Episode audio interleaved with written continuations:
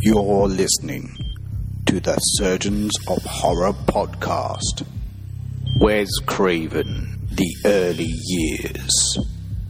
Episode 4 Deadly Blessing.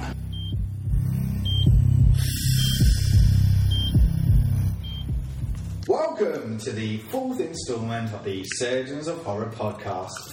Its purpose is to look into the horror films, dissecting them one screen legend at a time. Our first horror legend and focus for this current season is director, writer, producer Wes Craven, who sadly passed away last year, and gave us, the team at Surgeons of Horror podcast, the impetus to gather ourselves together and look back at his career and the impact he had on the horror film genre. In order to successfully do this, we need a team of horror aficionados who will form the surgical team each episode. So let me introduce you. First up is yours truly, Paul Farrell, lead surgeon and host for the series of the podcast. I'm a self confessed horror freak who grew up drawn to the dark work of the silver screen and threw myself into that arena, absorbing as much of it as I could with relish and glee. Joining me each episode at the Operating Theatre is a select team of horror aficionados who are hand selected to perform the surgical task of dissecting each movie. On hand with me this episode is Cheese. Is Cheese. On hand. Hi, I'm cheese. On hand. Cheese. I'm cheese. That's it. He said cheese. I'm cheese. On hand with me for this episode is Chief Anaesthetist and Surgical Technician Anthony Yee. He's going to delete the cheese bit because he worked so hard on saying anaesthetist. I know it's bloody hard. I might just call you a surgical technician. Say cheese. cheese technician.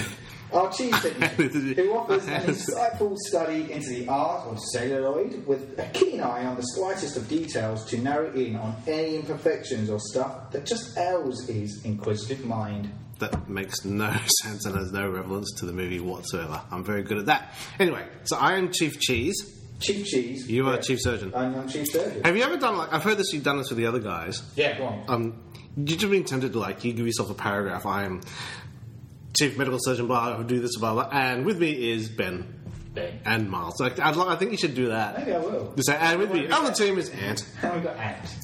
yes! That's funny. Good No. if you want. Yes, do it right. Strip you of any title if you want.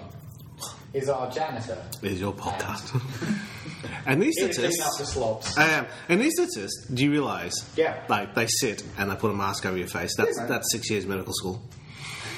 But. You get paid a fucking I get paid. A, bomb. I, I played in the cricket team with two of them, and um, yeah, they get paid a bomb. But when you Speaking get of to things putting people to sleep, cricket. oh, I went there. oh, I so um, but the thing is, without those guys, you die. So it kind of Of one- course, man. Yeah. So if you're going to medical school, Yeah. why wouldn't you apply for that job? Yeah, man. Why not? You want me to do that now, do you? No, well, no. I'm just thinking, Is that? I mean, you know, the gag was you get you know, a high enough score, your doctor missed out by two points, Yeah. you're a dentist. Yeah, yeah, yeah, yeah. But yeah, yeah. I mean, is that within the doctor culture when you apply? You got you specialize, and is there some sort of culture that look down on you if you become an anesthetist? Because it's not real doctoring, but But, it- but you say that, but you know, but would, you- would they turn around and go, "Well, fuck you, I earn more money or just as good," and I sit down, and you have to actually do the work. Yeah. I just make sure the guy doesn't die. yeah, I've got to monitor the pulse. Well, it's a serious fucking thing. That's right. Yeah, seriously. Anyway, Yeah. So you're the chief cheese. I'm Chief Yeah. Cheese. So this, uh, so this current episode of our podcast is uh, we're, we're actually looking at the fourth subject in Wes Craven early years sessions, his fourth movie, which is entitled Deadly Blessing, Yes. um, one that kind of people may not have heard of, but we'll go, go into detail. I had with no that in idea. due course. I had no idea he was behind um, Scream. So that's how much I know. Was it, was it Scream? He was Scream, wasn't he? Yeah, No. I'm just playing. Oh, you've just been good. I've been a dick, like, which is my right as lead host. Um, so, well, as as is usual, we, we've got a lot of people drilling people in the background, so just bear with us. That wasn't me. It might, it might be, but they're all asleep, so it's all good. You did put them to sleep this time, didn't you? I did. Yeah, good. Chief Cheese needs to look after that. So, as is always the case, we go into the nuts and bolts by uh, talking through the plot narrative uh, that I like to call the journey. Um, so we'll kind of talk through that, interject, talk shit along the way. Um, before we then get into the characters of the piece, uh, maybe a few director's notes, and then our final verdict. So the film opens with like a lot of chanting and skills, and there's these uh, uh, stills, I should say, of Amish-looking people, who in this instance are called Hittites. Um, there is a narrator that describes a gruesome secret protected for years by generations. Uh, there's a close-up of uh, a guy called Isaiah, who is played by Ernest Borgnine. Oh, okay. Um, it's been a while since I've seen this film.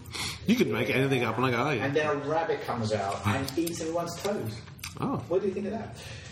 Um, The toe in rabbit the scene. fields, there's this tractor that's being pulled by a character called Jim, who is waved down by his Oh. wife. They kiss. Yeah, okay, come down. Yeah. None of it's striking anything familiar. No, We're no. then introduced to Faith, who is painting. Uh, This a I guy remember. called William, who uh, is a simple man played by Craven regular Michael Berman. He stinks up on Faith and he keeps saying, Incubus! um, It's kind of disturbing because it was, it was like a. What was he doing? It was like a sexual assault in the middle of the field. Yeah, And so- it's one of those. Uh, I guess within a tight, uh, tight knit community, you try and sweep it under the carpet when Oh, okay. there is somebody that's. Um, uh, well, I mean, he's m- mentally inflicted, you know. So, but they're supposed to be uh, God's children. so, um, okay. yeah, So Seal's pissed off. From, I, it's coming back to me now. She's pissed off, and her mum comes in. yeah, that's right. So, like, so he's kind of shouting incubus a lot. Jim comes up on the tractor and he That's right. warns him away. Now Jim was the dude from the Dukes of Hazard, no, wasn't he? no, Fall Guy. Oh, the Fall Guy guy. But no, there was two of them. There was two deputies on Dukes of Hazard. Enos, he was the simple one, but there was another one who was. I'm pretty sure there was two of them. I'm What is his definitely- IMDb page? I, I, I looked it up. I'm going to look it up while we're talking, but I'm pretty sure you'll find he's the fool that I I got. definitely he's the Fall Guy guy. He is definitely that guy. Um, anyway, so he comes up on the tractor while you're looking that up. Yeah. He comes up on the tractor and uh, warns uh, William away. Faith's mother, Louisa, turns up and thanks Jim, who mentions that his wife is pregnant. Uh, bit of a clue. So he's sort of painted straight away as the hero, Yeah. the square jawed hero, because he, he takes control of the situation. And the mum hits on him, or it looks that way. She's yeah, very flirty. with she's a lot very of people. flirty. Yeah, she's one of those milfs Yeah. because the daughter's not that much younger. The daughter's about twenty odd. yeah, yeah, yeah. That's it. Yeah, So, um, and then William's still shouting and give us in the he's not even in the background doing what I call a Paul Farrell scene because I could see easily see Paul doing this role, just running in the background going Incubus. Yeah, I could, I could have played with Roller William, I think. Yeah, Oops. you would have given the part life because I would have seen you going Incubus. So Um, terrible. John, uh, who is Jim's brother, is then introduced to us, but is soon hounded by his father, Isaiah. Uh, darkness then falls, and William watches Jim pull into the shed where the latter finds the words incubus painted on the wall. That's right, and he got really upset because he thinks somebody, the guy wrote it, did he? Yeah, I yeah, think so, yeah. yeah. Jill gives Jim an anniversary present. It's a photo album. And we learn that Jim used to be one of these Hittites. That's right. He's fallen from from thingy. Yeah. he's a fallen, relapsed Hittite. That's right. The couple retreat to the bedroom and make out. Yes, this is weird because the bedroom is located on the ground floor. Why is that weird? But what if you have a two story house? Most people put the bedroom, the master bedroom, upstairs. Yeah. The guest bedroom is on the ground floor, particularly close to the door, which this was. Did you think that was weird? No. Well, I just Killed that. I- Well, I don't know, like- it's weird. If you have a two-story house, like I'm assuming it's a three-bedroom most- house. Well, how do we know? Do we know that it's two? I can't remember the shot. It's a big house. It's a big house. It's a big house. So I assume in these two bedroom. Master bedroom usually is built upstairs, right? Right. Yeah. There is a, definitely a bedroom. It's usually the guest kid or the kid's bedroom. Yeah. Because when you get a home invasion, you want the kid to go first, giving you time to get to get up and That's get out. right. Yeah. Yeah. Get rid of the kid. I just thought it was weird because it's also very convenient because later on, yeah. you know, the cameraman goes through the window. Well, yeah. Well, yeah. That's right. That's Yeah. right. And we and that kind of leads into how we then go to this uh, POV kind of type shot. Um, so the couple are making out. Uh, at the same time, some, we see someone entering the house. Uh, whoever it is watches the couple before heading off again. Uh, then uh, it looks like it's a little while later. Jim thinks he hears a noise and he goes to investigate. He goes to the shed to find the tractor's engine ticking over and he sees someone. Uh, but just as he does so, he's then crushed to death by his own tractor. This is the precursor to Carrie. Bob the tractor. No. Um, Cool. I actually thought for the first time during the early oeuvre of Craven that this was kind of scary. Yeah. I thought the scene set up well. Even like, like 30 odd years later, 40 years later, it's actually, okay, this is kind of atmospheric. I'm kind of getting Yeah, a little yeah. spooked. Yeah. The camera work is working, the lighting's working, the pacing, the music. Yes. It wasn't bad. Like, it's, it's kind of aged okay. I agree. I Despite- agree. yeah. Hmm. This is like I think well, what we're four movies in, and this has been. The, I mean, yes, we had a so last house on the left was brute force kind of It's just guerrilla porn- style, horror porn, guerrilla style, yeah, yep, yep. Then the hills have eyes, which is iconic in itself, Hmm. and we've seen remakes of it since then. Um, Yep. But it, you know, it stood out as as again a bit kind of uh, brute force kind of attack on a family. Yeah, yeah. And, and then, as you know, when we discussed Summer of Fear, that that's uh, been pared down because of the TV TV kind of aspect, stuff. yep, yep, yep, yep. But we're getting this is his next movie, and we're getting this, uh, an indication that he's a, he's getting freedom to create stuff. No, but he's finally starting to get scary. He's finally starting to figure out how to. And I Yeah. think if you want to, because obviously there were I, like Last House on the Left and The Hills Have Eyes are iconic films in their own right. But I think this movie, and this is why it's important, I think, for any horror film fan or fans of Wes Craven to go find this out and watch it because I think this is the first indication that we get of Craven walking into what we feel is more t- a, a, a typical horror venture. Yeah. But he- he's learning his craft. He is. He's learning. He And doesn't. there Yeah, are mo- yeah. And we'll get onto those other moments in due course. Um, so, g- getting back to the, uh, the story, we've, we've seen the demise of, of Jim, and, and you know Jill wakes up and then discovers he's the grisly scene in, in the ship. Yeah, that's quite horrific. Yeah. Um, and so we're kind of what was set up to be this, as you as you quite rightly pointed out, and this hero Hero, yeah. character. He's he's gone within moments. Um, and then uh, and then we go to this, uh, you know, the um, the the. the uh, we see uh, Jim's coffin being buried, Jill standing by the grave, uh, and on the hill in the distance is a small group of those Hittites, uh, including Isaiah, who watch on. and she yells at them or something. Does she? No, I'm thinking. No, of no, that. no, no. I'm thinking another film. Sorry, I my just bad. Hmm. kind of look at them and uh, the grave digger kind of goes, "Oh, they always do that for their own kind." Um, I, Hey, oh, now do be clear. don't think he talks like that. It's just me. Um, They're all from Somerset. two young girls, uh, Lana and Nikki, uh, friends of Jill, decide to pay her a visit. That's right, the best Lana mates. Played by Sharon Stone. Sharon Stone, a young Sharon Stone. Young Sharon Stone in her first ever speaking role. And the third one wasn't a redhead. No, there were two blondes. and Blonde, yeah. Dark hair. Do you think they would do the redhead blonde brunette thing? Was that a thing back then? Then I don't know, it's in my head. it's my thing. sure thing. But yeah, Sharon, is this Sharon Stone's first film? Not her first film, her first film in- as a, with a speaking role. Right. hmm Um, so yeah, they turn up to kind of pay a visit and help out. Uh, William and a group of kids, so William just reminds you is Angelus! uh, and a bunch of kids break into the shed. Hmm, Okay. Um, Faith's mother um, also uh, drops by Jill's house, um, and she appears to be overtly flirtatious again with everyone that she talks to, which is Yeah. Interesting. um, Jill goes to investigate a noise coming from the shed, and at which point the kids escape out the window. William hides in the shadows and watches her. Uh, That's right. then Lana and Nikki turn up, as I mentioned, they were on the way, and now, now they're here.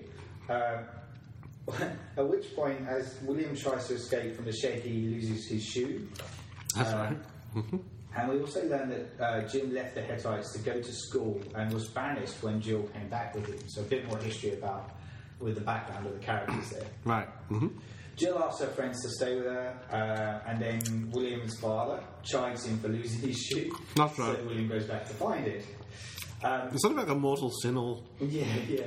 shoes Yeah, don't. you should have- Yeah, shoes don't grow in trees or something. I don't know. Yeah. They do grow on trees. Uh, Lana goes to bed, so Shark Chanson goes to bed and sees a spider crawling along the ceiling. She feels a bit scared. William walks up to the house at this point and he spies on, spies on Jill. Um, why do I keep writing Jill? It's not Jill, her name's Marta. I'm going to make sure I scrap that. Marta. Um, she yeah, spies on Martha through the uh, bedroom window as she undresses. It is then he finds an unsheathed scabbard before he is then stabbed in the back and killed. Oh, that's right. Yeah. The unknown assailant watches Jill go to bed. Oh, Jill. Keep saying Jill. Martha. Her name's Martha, isn't it? Is Martha the wife? Yeah. Yeah. Anyway, I'm gonna have to make sure I go back over that stuff. You'll hear it go. Martha. Different voice. Like Martha. different voice always- always- Can you get your wife to say it? Just to say, Martha. Go ahead. Okay, so the unnamed assailant watches Martha go to bed. Mm-hmm. Um, Isaiah and Matthew, uh, so that's William's father, turn up at Martha's house inquiring about William's disappearance. Uh, Isaiah warns Matthew that Martha is an allegiance with the incubus, Ah, yep. Mm-hmm. and Isaiah wants the land back from Martha. Technically, was theirs to begin with. and He Because there was a son. his son. Yes, that's right. Yeah. The girls talk over breakfast. Lana talks of a nightmare that she had of a creepy man who became a spider. I remember this, yep. Yeah. Mm-hmm. Uh, Nikki pulls um, uh, the curtain back, and Faith is standing at the window. Yes. Faith from the beginning of the movie. Was the Uh, girl? the guy this is Incubus, who the guy sells Yeah, Incubus to. Nikki. Faith comes to the house, into the house, but appears a bit creepy and overbearing. She offers him. Was this the egg scene? Yeah, yeah, She offers him a basket of eggs. yes. And if Paul can't answer this next question, this podcast will stop here. And then she says to them, I candled them. Paul, what does that mean? Candled them. Candled the eggs. I've never heard. I didn't even pick that up either. I've never heard. There's a big thing about that character Paul didn't pick up later on. expression that she. She candled them, so they're safe to eat. When you a bird lays an egg, Yeah. If See, you're- you're a bird person. I'm not a bird person. it's basic knowledge.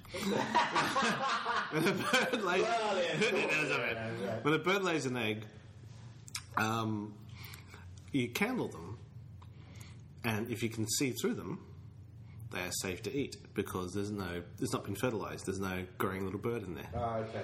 Uh, if you can't see through them, or if you see red veins, then it's actually incubating a little baby chick.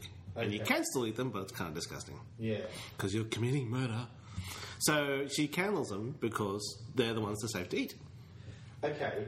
So you know that from your knowledge of re- rearing birds, right? It's not something that your average punter will pick up on. But you, to go back to what you, Hmm. the reason why you brought it into the conversation is that you're inferring that this is, and a bit of a spoiler alert, if not, why the hell are you listening to this podcast? um, uh, to do with the character faith. yes. Yes, completely. So basically, she candled the egg. So you hold, if you want to do it at home, just hold a candle up to an egg. With a chicken egg, you might need a torch because they're quite big eggs. Yeah. Because it's something you do for little bird eggs when you breed canaries and budgies and stuff. But yes, there you go. I thought that was an interesting thing to say.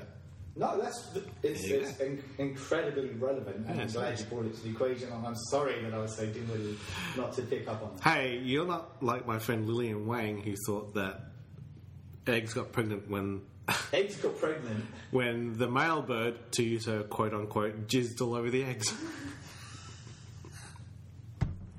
I swear to God, she's like I thought 25. you just named her and shamed her. I know. That's defamation, isn't it? But fucking funny. Hashtag. Okay, so, yeah, so that's what she says. Okay, cool. Okay, yeah.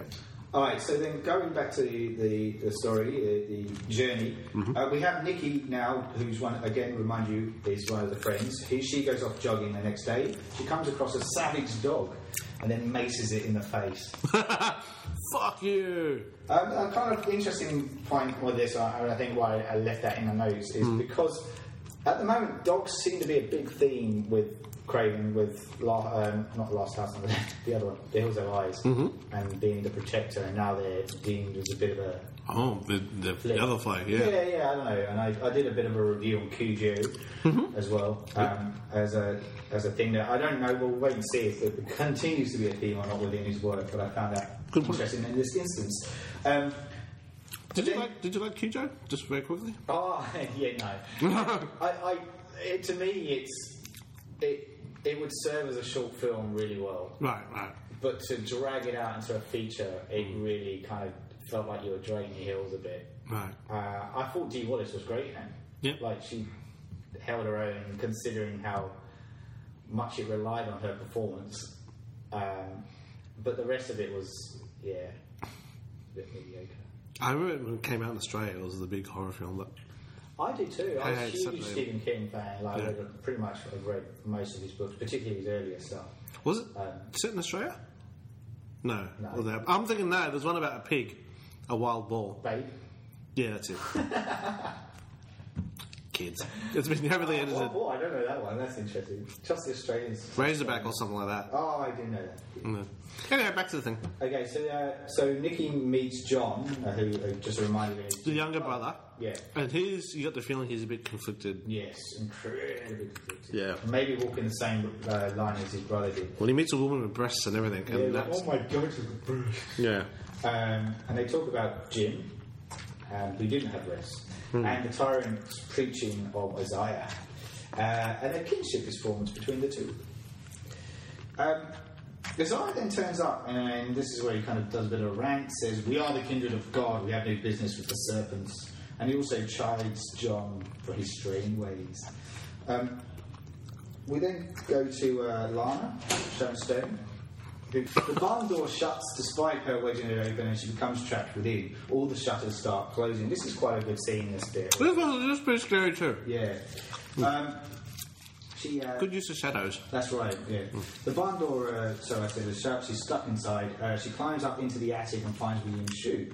Um, someone jumps out at her, and Lana falls down when all of a sudden William's hanging corpse drops down in front of her. Um, and it turns out to be William, the body Yeah. of William. Yeah. So all this stuff, there was, it was a lot more drawn out than what I There was saw. yeah yeah yeah yeah. There's a lot of stuff with kind of stuff in the spider thing came. I remember back that, in yeah. Mm. and- Yeah. So there's a there's a lot of stuff playing on Too along right. at that point. Um, and uh, so Isaiah and the Hittites come along to collect William's body. Uh, the sheriff turns up and he advises them all to leave. Not the Hittites, as in uh, The three Martha women. Mm-hmm. and The two women. um, Later that night, Martha takes a bath, and as she does so, someone sneaks into the house. They throw a snake into the bathroom, uh, which then finds its way into the bath. And there's a, a, then a shot here similar to uh, A Nightmare on Elm Street that occurs. Yes, I was noticing a few Where, recurring uh, things. with the, the shot in in question that I'm referring to from A Nightmare is where the Freddy's glove comes up between Her the legs. legs of Martha. Um, and in this instance, we have a snake head come up in between Martha's legs. bit more It was, the, it, was- sexual it in this was. context. It was the hand between Nancy's legs. wasn't it? Nancy's, yeah, that's right. Nancy. Yeah, yeah. Um, so then uh, Martha manages to get out of the bath. She clubs the snake to death with a fire poker. Meanwhile, at a religious ceremony, Isaiah continues to preach. He wants to know who snuck into the shed with William, and a boy does, dogs in Leopold, another boy. Isaiah calls Leopold forward, and uh, the boy in question receives a caning. Right, Rogering. No, no, a caning. Roger, he pulled his pants out. Uh, Nikki sees John in the shop in the next scene, uh, and then Melissa, who is John's betrothed, sees them flirting. She runs off, and John follows. He swears that he won't talk to Nikki again, and then he tries to force himself on Melissa, who then runs off. That's right. Because he's just so horny. he is a horny boy. Uh, Martha and Nikki then do a bit of gunfire shooting practice. Nikki is shit at it, but then when Martha has a go, naturally she's a crack shot. Nice. This is yeah. Did somebody teach her? Well, I can't remember now. I don't know. I just thought she just picked it up and just shot, and she just happened to be gifted. Oh, fair enough. Do you want to talk about how easy that is to be gifted as a? Like somebody shoots a gun at somebody who has shot a gun and is really crap at it. I couldn't tell you. Well, no, that's the case in point. You don't. Is it? Is that a thing? Can somebody you- pick up Yeah. a gun and be Yeah. a natural at it? Do you remember the who's the promo producer we worked with that used to work as freelancer with Area 51 that, that Ralphie and that liked? Um, English guy, glasses, but he's a promo producer. Stephen Hancock. Stephen Hancock. Yeah. Uh, he and I Does he didn't. wear glasses? Doesn't he wear glasses? I didn't think he did, but carry on. No, I'm, I'm thinking because he wore safety glasses. We went to a shooting range in Oh, Queensland he was wearing. Yeah. with him and um, the presenter I saw the Cameron results Knight. of that. What? The shoot? Yeah, yeah, yeah, yeah, I yeah. remember. And Stephen was a dead eye. Like he Yeah. was like, "Don't truck with him with a gun." Like he was so English about it, going, "Oh, I don't know what to do." Yeah. And next thing, bang, bang, bang, bang, eight shots in the, in the center. And you're like, "Fucking hell!" and I had trouble hitting the thing. So yeah, if Stephen's got a gun and he's mad, um, Yeah, you don't, don't run the other way. So it can be yeah, because he'd never held a gun before, and I was like, "This is embarrassing." so yes, it can be yes. Okay, cool. Hmm. Just wanted to know. Curious. Okay, so um, uh, so then we go back to Isaiah, and she, he witnesses Melissa coming back looking uh, a bit disheveled. He gives John a lecture and starts to cane him, but John fights back, preventing him. holds the Isaiah cane. fancies John from the parish.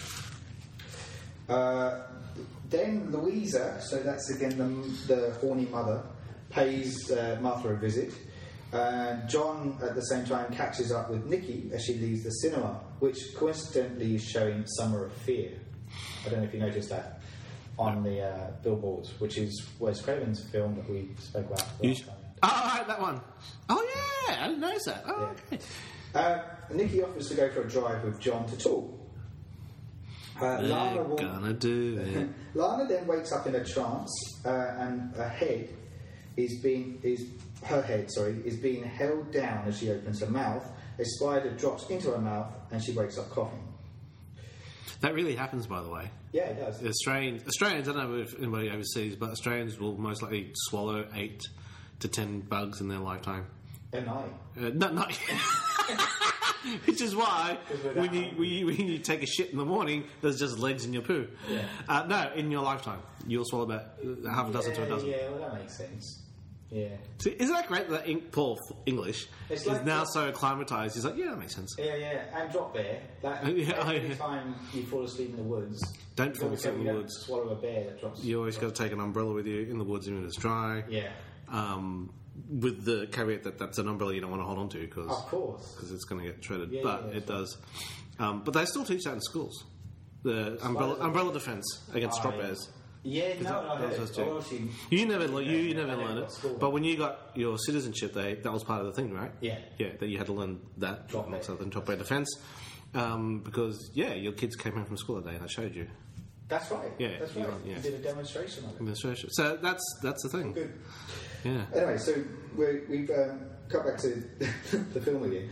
Um, so uh, where are we up to? So uh, John has a go at driving the car, so he's out on this kind of Yes, day because that's a with big thing for him. Nick, uh, Nicky, um, and he narrowly uh, misses hitting the tree. Um, they make out, and then we cut to Melissa. So that's John's betrothed waking up, saying John's name. She fetches a knife and then heads out into the woods. All a bit weird. Oh, I remember this. She's in a nightgown or something. Yeah. yeah, yeah, yeah. John and Nikki, meanwhile, are back in the car, uh, they hear a noise coming from the woods, and despite checking outside, John finds nothing. He climbs back in the car and continues to make out with Nikki. Suddenly, a knife comes through the roof of the car, stabbing and killing John. Ouch. Petrol is poured over the car, and Nikki tries to drive the car away. Someone lights the trail of petrol, which leaks its way to the car. Nikki tries to make an escape, but the car blows up with her inside. Damn. I think I, can't, I didn't write it down. I said the bungler. I didn't write it down. There was something funny about her last line. I thought Oh, I can't remember. just kind of says something like "oh shit" or but like "oh no." I honestly couldn't remember. I just thought anyway. You'd roll out, wouldn't you? Yeah, that was a big thing. It's the whole Charlize Theron run, Run. away in a different direction from the spaceship that's going to crash into death. Yeah. Um, so, Here's the thing, though. If you ran, like, if you're, like, say, uh, you next to a building that's collapsing, yeah. would you have the witherall? Would you would your, would your senses be overwhelmed with the fact that holy fuck a building is falling on me? Just run, Yeah. and that's all you'd think, or would you? Would, do you think? I mean, um, it's an honest question. I don't understand. I know, but would you have the witherall to, to, to know?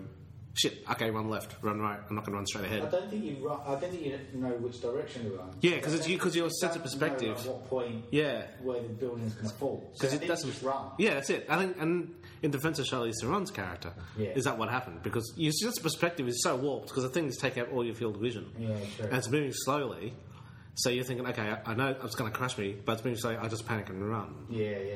Um, I don't know. It's the classic thing of like you, you can train all your life to know what to do when you with a shark if you're a scuba diver, and the first time you see a shark, you just might just lose your shit or well, I don't know. Yeah, yeah. And those are people who are trained for it. We don't train for a building building falling on top of you. We don't train for many things. I don't know, not, not that. But I, I was always curious Don't about train that. For multiple hot dog consumption. Yeah. True. Um, Anyway, Drop bears. uh, drop bears. Don't forget drop bears. Hashtag drop bears. um, so, yeah, so. She's dead. She's dead. Yeah. He's dead. Sharon Stone's not dead yet. Sharon Stone's not dead, so we go back to her, and she pours herself a glass of milk, but blood pours out instead. Lana starts to lose her mind. That's He expiration date. spoke to me in a dream. Yeah. Dreams are a big thing with Wes Craven, as you know. Have you heard of that film Nightmare on Elm Street? No. Me neither. We'll talk about that due course, I reckon. Um, Jill opens a door to see a scarecrow staring down at her. Scarecrows are a f- scary thing, not just for birds, but Yeah, they're, they're iconically. They're, they're some, I've seen the film Husk, which is a recent film. Yeah. Uh, Jeepers Creepers, which is a Yeah, great yeah, film. yeah, yeah. Um, he was yeah, he's a scarecrow in that. that's right. Um, There are many things that have used it, um, you know, uh, as the film Scarecrow as well. um, what's that about? uh, cheese. Okay. Yes. So um, anyway, I just found that interesting as a, as a point. But this scarecrow in question, that's uh, it's it's not al- alive. It's it's uh, dormant.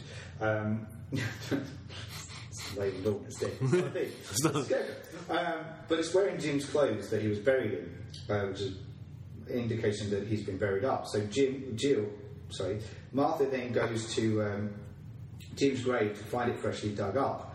Um, but there's nothing in the coffin except a load of chickens. So there's no one here except us chickens. Uh, is there a coffin? Nah, just a load of chickens. that was all that. Uh, Martha then goes to Faith's studio and finds uh, a painting of her in there.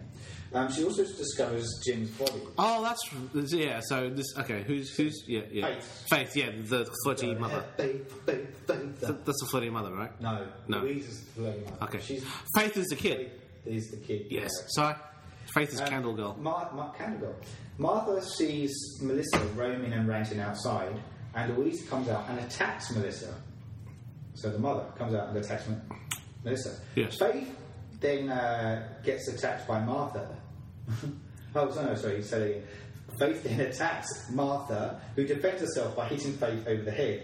And it's uh, then we learn that Faith is completely infatuated with Martha and is in fact a boom, boom, boom, a guy. Something- Just, uh, Something that went over the head of a certain film reviewer. the actual guy who set up this podcast and was actually a fan of the guy's work hit me with the quote, What the fuck are you talking about? when I started talking about transgendered, blah, blah, and it's like, totally missed that. completely mis- it's it's an effect that admittedly I don't know if that was for the rating but it was just shot really badly Yeah. but she rips open Faith's top blouse Yeah. and Paul's just like it's just flat chested but there's hair there's, there's body I hair didn't see the body yet. I have to admit. I And it just is assumed poorly she was shot. Flat, flash, flat chested chested. Thank you. Um, so But- yeah, totally missed that. but as, as a, but, but is, is Wes Craven really known for the nudity apart from obviously Last House on the Left I'm guessing had a bit of nudity in it Uh, that had nudity in it, but no. Yeah, see, it, yeah, for me it was it was odd because it looked like a prosthetic, which it was. It was a prosthetic to make her flat chested, and it had hair. But you had to, yeah, if you blinked, you missed it because it was really poorly shot. Yeah, I didn't. I honestly didn't pick that up. Obviously, you went back and went, "Oh no." Yeah, it makes a lot of sense. But yeah, that's the only time it's referred to openly too. Yes. yes.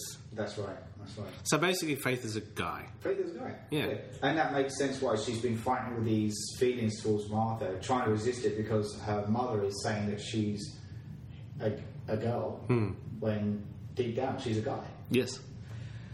Um, so what happens then? So uh, Martha gets back to her house, but someone tries to break in through the front door. Martha shoots at it. She then tries to call the police, but then Faith smashes and opens the door. Martha shoots Faith to the ground.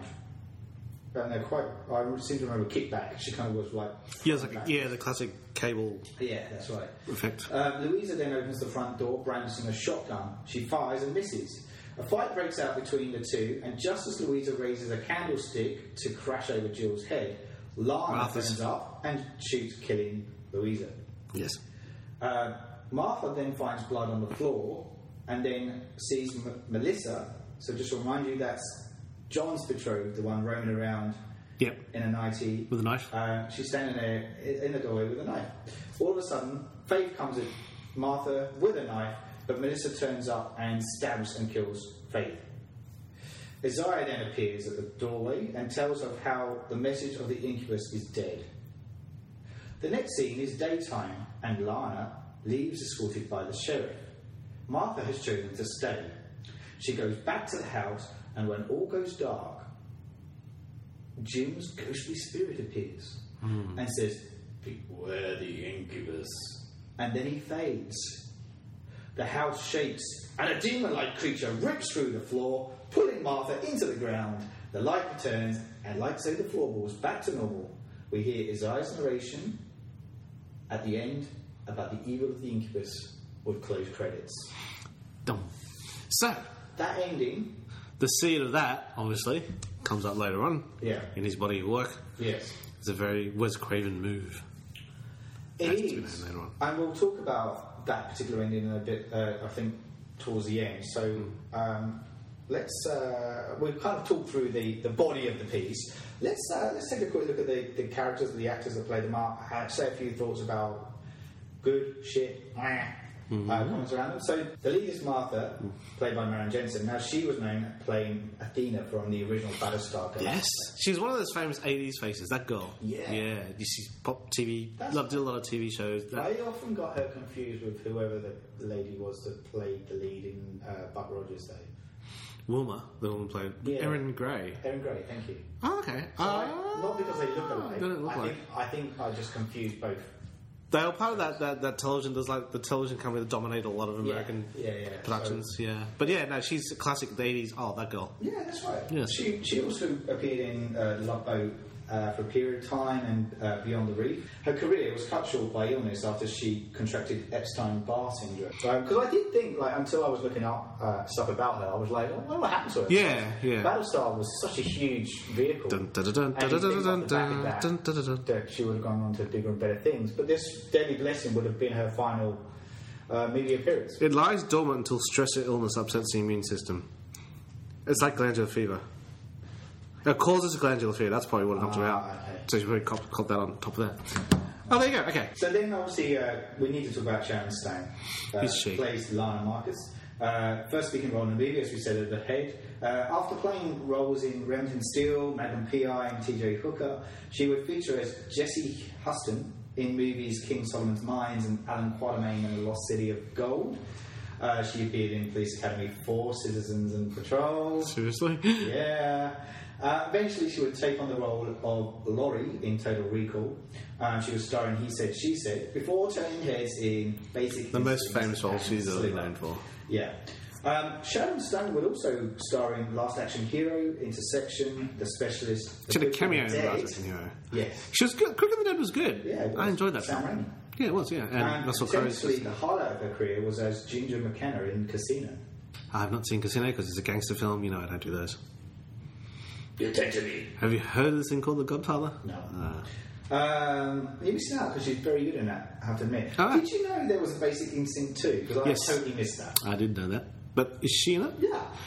And he's in it too, again, isn't he? The No, Baldwin. it's David no, Christie. somebody else. Yeah, Friday, Baldwin was Walking Dead. Baldwin was Sliver, wasn't he?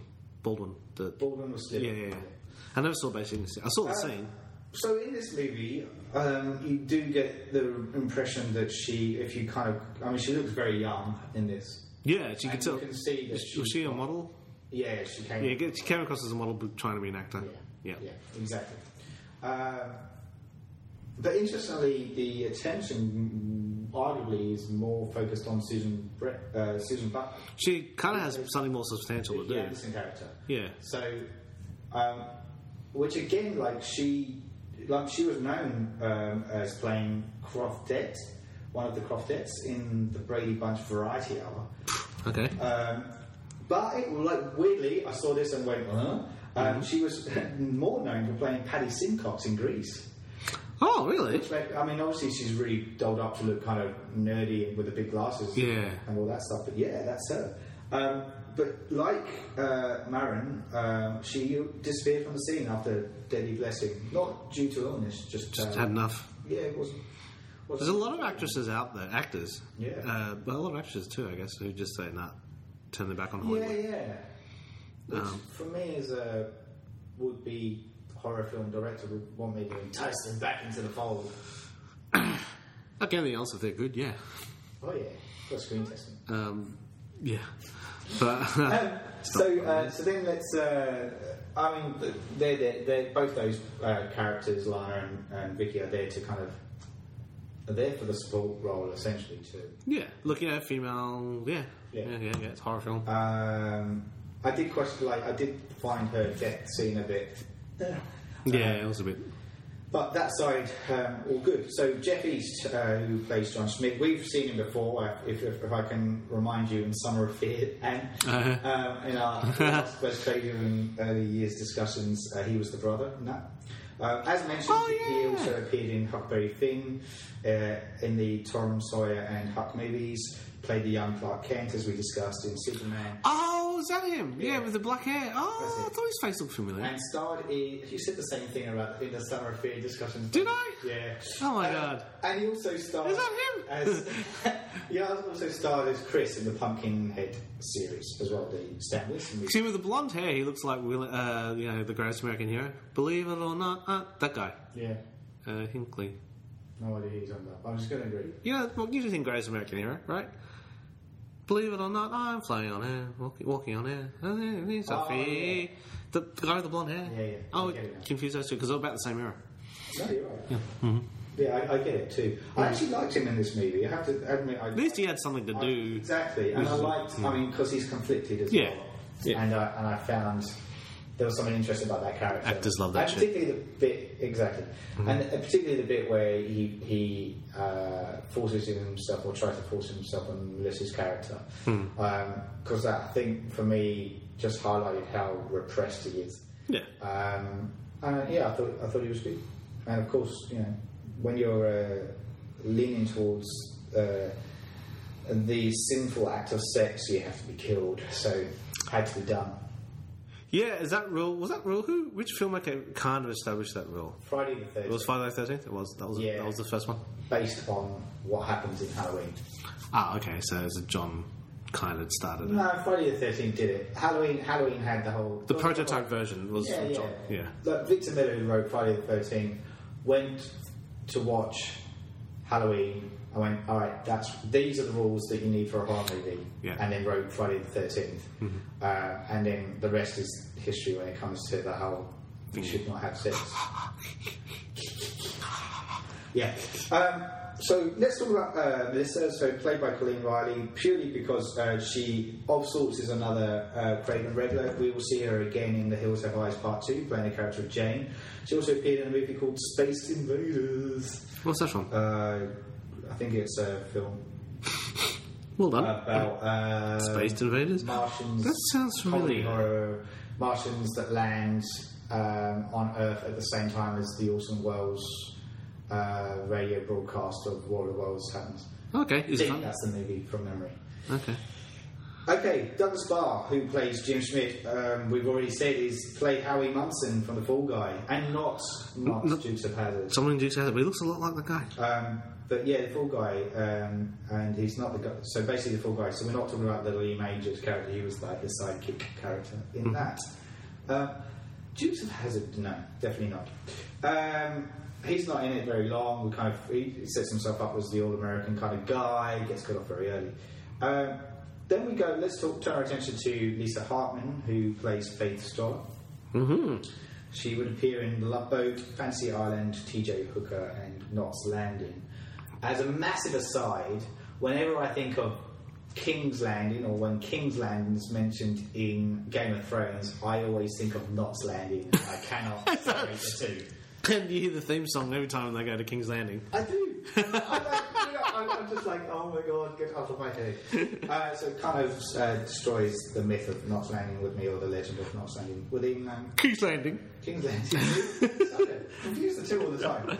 Uh, Martin. what do we think of, uh, of the character of Faith in this? There's a big, big ask to try and be portraying somebody that's a guy that's supposed She's to be a woman. not at all transgender in the slightest, but at the same time, No, what the hell does how that much can mean? You get away with that kind of Yeah. stuff, and that But also, yeah, but first, saw that a lot more in recent territory with the stuff like you know uh, the the Danish girl. yeah, yeah, yeah. Um, That's what I'm saying. He's like, that's a tricky line, isn't it? Because like, well, trans, you know, what is transgender? It's just a woman, male and female's body. We we live in Sydney, one of the transgender capitals of the world. Yeah, Um, was it? um, I've, I've known a few of them myself. It, look, you know, it's a very tricky political area, but as a misdirect, because that wasn't as big a thing Yeah. back then. Um, sure, but the reveal, as we've established, was so piss weak. It, a lot of people missed it, so it's Yeah. kind of a weird, weird, weird thing. So Best to stay clear because it's a political minefield. I agree. But um, I thought it was weak because purely because people missed it. Like me. Yeah, the That's big right. twist, No, yeah. I did. I completely missed that. But you know, it was all good. Um, but what, on, on hindsight, when you look back, uh, when you look back at it, I, I kind of did think to myself, um, actually, that was actually that was actually quite a, a good premise of the story. Hmm. I just think maybe the execution wasn't pulled off as, as well as it could have been. Yes. Um, so yeah, all good, all good. In that respect, um, and then we have okay, then we have um, Louisa Stoller, the mother, played by uh, Lois Nettleton. She would star as Lucille Ballard in the TV movie adaptation of Meet Me in St. Louis, uh, The Twilight Zone, The Alfred Hitchcock Hour, Doctor Kildare, Bonanza, Lady Macbeth in the TV movie of Macbeth, amongst a whole load of TV shows such as Babylon Five and Seinfeld in more recent history. Oh, really? Um, She's still act- she's still working. yeah, yeah. Oh, there you go. So, um, a, a huge, uh, a momentous TV work, um, and plays that kind of like you know the, again it, it's a very much about sex and repression, uh, sexual repression. It's a big theme that's, that's uh, rolling through this movie, um, and you get that feeling that she's the trapped kind of housewife. Yeah, she was like a porn cliche. Yeah, yeah, Um, she just wants to have sex. yeah. yeah. She deals. Uh, and of course, because of that, has to get our comeuppance. Uh, we're skirting around the, the, the, the big uh, white elephant in the room, though, is in the uh, Isaiah Schmidt, played by Ernest Mm-hmm. well, Borgnine. no. Um, I'm going to literally. So this is a list, and I apologise because he's so big on the on the Hollywood film circuit. Um, he probably came to attention more so playing Sergeant Fatso Judson in From Here to Eternity. Uh, will crop up in Vera Cruz, Big Day at Black Rock. Uh, the played the titular role in Marty. Was uh, in the Vikings, not the TV series that we all know now. The uh, one back in the 1970s, I think. Um, the flight, the original flight of the Phoenix, uh, Ah, good movie. played Lieutenant Commander Quinton McHale in the TV series McHale's Navy, Yes. General Warden in The Dirty Dozen, uh, Boris Yas- uh, sorry Boris Basilov in Ice Station Zebra, played Dutch Engstorm in The Wild Bunch, uh, pl- uh, was in Willard. Uh, played Ro- Rojo in the Poseidon Adventure, was in Conroy, played Harry Booth in The Black Hole, which to me is still one of the uh, kids sci fi films ever. Has the, the- I think one of the most iconic um, shots, clever shots in all sci-fi history, which is that meteor barreling down the spaceship and the people running across the foreground. Yes. The sense of scale and the detail, and it's just epic in nature and just. Well, the sense of danger it has in one shot, Yeah. It- and it just looks good. It's, yeah, it's, It's- really. it's I a still hell of a really shot. quite like that movie. I, I'm one of the few people who like the movie too because I thought Vincent was really cool. yeah, yeah, yeah. And everybody hated him. including The filmmakers hated him. He just was not because it was, he was dignified because he was supposed to be a very different looking robot. Yes. But I thought Vincent and Bob were funny. I thought yeah, Oh. they, I, I did. they were a cool double act. Yeah, I liked it. I liked it. Um, he was also uh, importantly in uh, played the role of Cabby in John Carpenter's Escape from New York, Yes. Yeah. So yeah. Mm-hmm. um, which we definitely will want to talk about. Uh, he appeared in Airwolf, uh, and then uh, more recently he cropped up in Gattaca, the sci-fi movie, oh okay. uh, and did the uh, supplied the voices of uh, Kip Killigan. I'm going to try and pronounce it right in uh, Small Soldiers. Yeah. Oh, okay. yeah. Um, and also provided the voice of Mermaid Man in SpongeBob SquarePants oh really? uh, for quite a period of time. Uh, interesting one, this one too, because he is the he is the uh, the uh, preacher who's uh, a a very stereotypical role that he's playing within this. Yeah. The, And the weird thing is, is that his prophecies come true at, in the end. well, that's the, the the thing with these films. You have the the uptight, tyrannical, conservative nut job Yeah. who happens to be right. Yeah, Seems to work in these films. yeah, um, which is an interesting dichotomy with films and reality, I guess. yeah, yeah. The nut job is always right. Um, you know, uh, if I lived in a film universe, I'd be pro gun because in the film universe, people turn into zombies and bad shit happens to you. Yeah, yeah, yeah, yeah. Real life, anti gun. So it's like this pro life, real life, they are nutbags and nothing more. In film universe, listen to what they have to say. Of course. that's Yeah. right. So yeah, he comes across as a Well, it's, it's also about you know the snake eats tail thing. He brings these boys portrayed him and kind of basically set in motion these actions that he was he was uh, dreading Yeah. because he was trying to stop them from leading a life that was going to lead to these actions that that dread because he's such a he can't live with him. He's unbearable. Yeah. and of course. Your kids are going to rebel when you are that fucking uptight about certain things, and of course, causing the very thing that you're trying to avoid That's right. which is an interesting um, uh, conundrum that a lot of these sort of characters find themselves in in a lot of films, because that's how you start the drama. yeah. And, you know, and he does it well. Like you know, he, he, you believe him. Oh yeah, that's right. Yeah. Oh no, he's incredibly believable and hands up every scene that he's in, and you can tell that he's a seasoned veteran. Yeah, Um, you know, doing what doing it for the money. Yeah, yeah. Um, the last character uh, I want to talk about is William Blunt, played by Michael Berryman, purely because he's another Craven regular. He was the face of The Hills Have Eyes and The Hills Have Eyes Part 2 as the character Pluto. He Mm-hmm. would also star in One Flew Over the Cuckoo's Nest, uh, another Wes Craven ve- vehicle, Invitation to Hell. Uh, he would be in Weird Science. Um, he was in. He played a Starfleet. The guy. display- Oh, we talked about this. The yeah, because he's featured in another film. but in Really weird science. He had the line "Let's do lunch," Yeah, yeah. which back in the eighties was um, this year's. This is equivalent to "I'll friend you on Facebook." Yeah, yeah, yeah, It was yeah. very funny. Ha ha ha. ha. um, and then yeah, Star Trek. He played. He was a Starfleet display officer in Star Trek for the voyage home.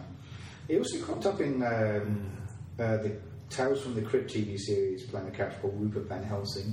He also in the X Files at some point, and would feature in the Lords of Salem I recently um, zombie vehicle. saw finally got around to seeing the miniseries, the X Files miniseries that came out recently. Ah, I haven't watched all of that yet. Yeah, I- I, all, I'm all I got, free.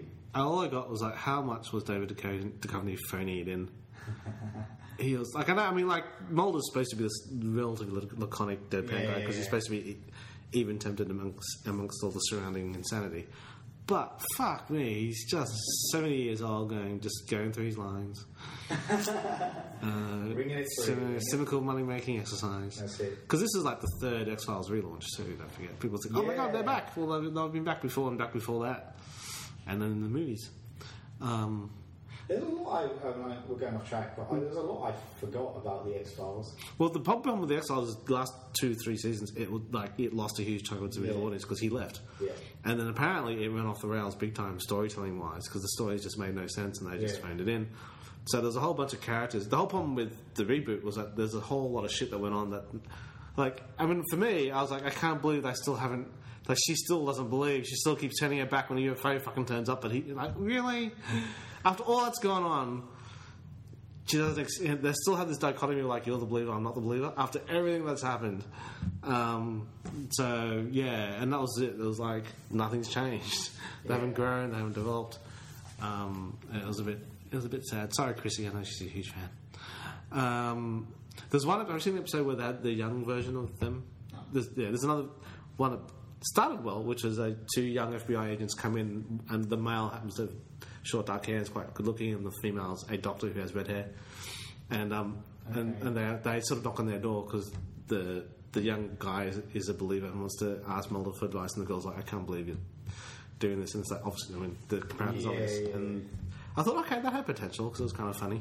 Anyway, so yeah, I don't know where I was going with that, but um, yeah, the company phoning it in Yeah, as he does.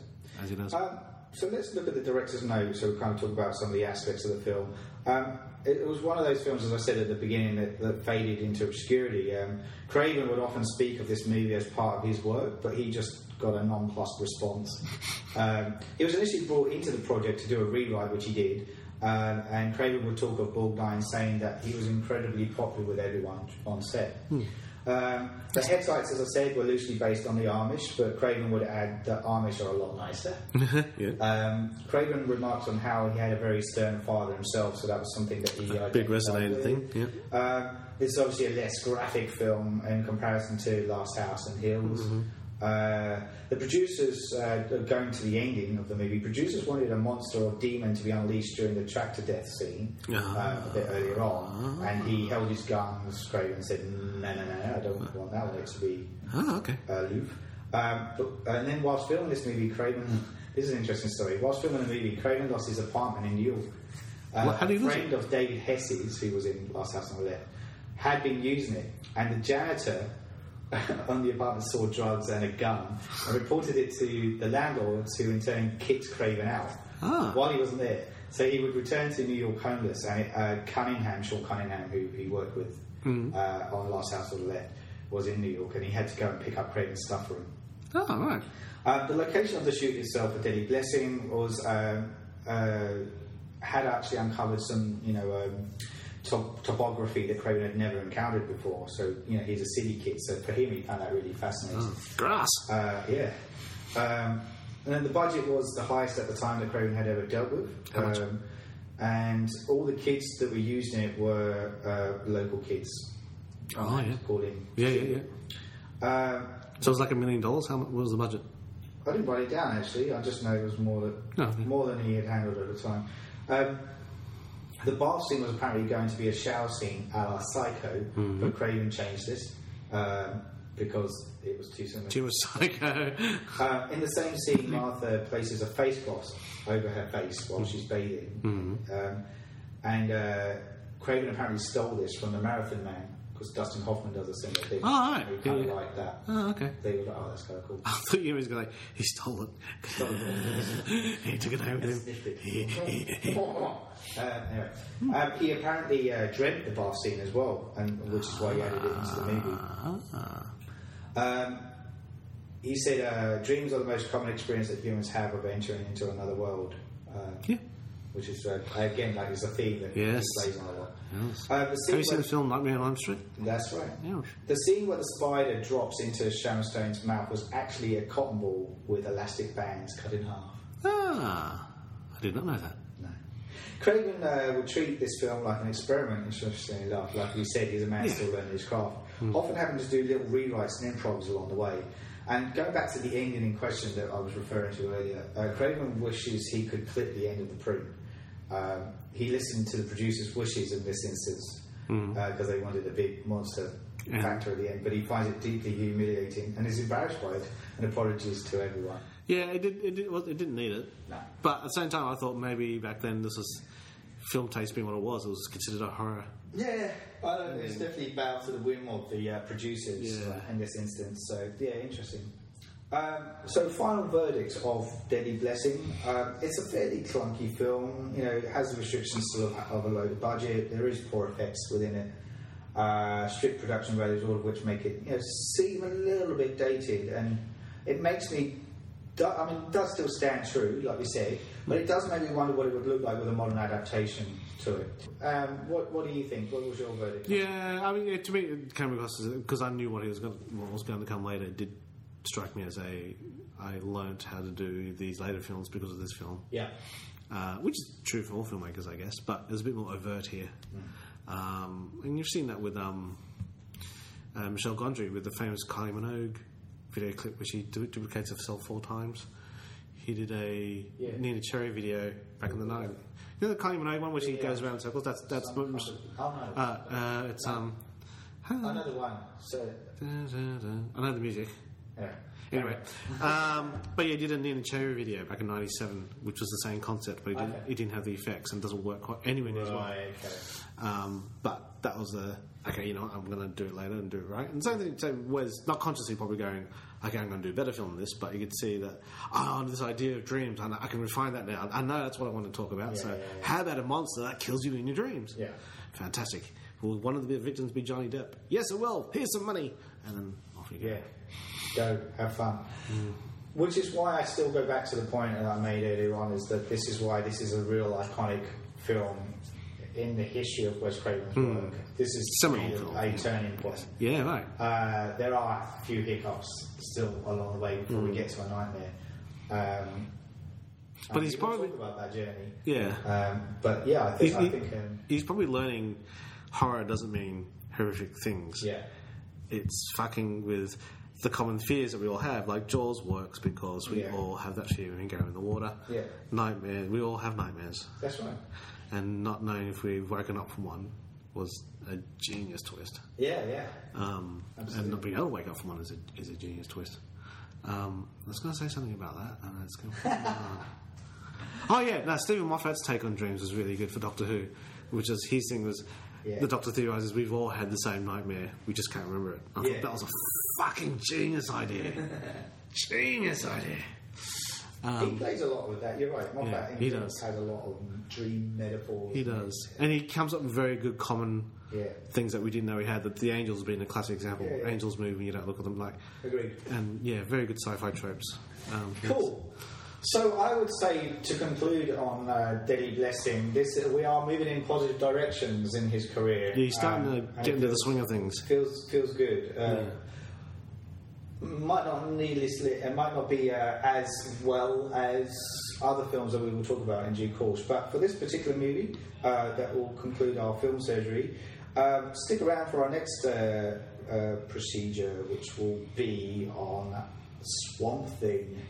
Oh yes, I can't wait to talk about that. Which you're joining me on, Ant. Uh, am I cool? Yeah. The big cheese is joining you on Big that. Cheese is joining me. So we hope you enjoyed our discussions. Until next time, we are Anthony Yee. We are Paul Farrell. That concludes it. Goodbye. You've been listening to a Surgeons of Horror podcast. Wes Craven, The Early Years. Episode 4 Deadly Blessing. Music supplied by Peter Nezik. For more discussions or podcasts, head over to surgeonsofhorror.com or head over to our Facebook and Twitter sites for the latest news and updates.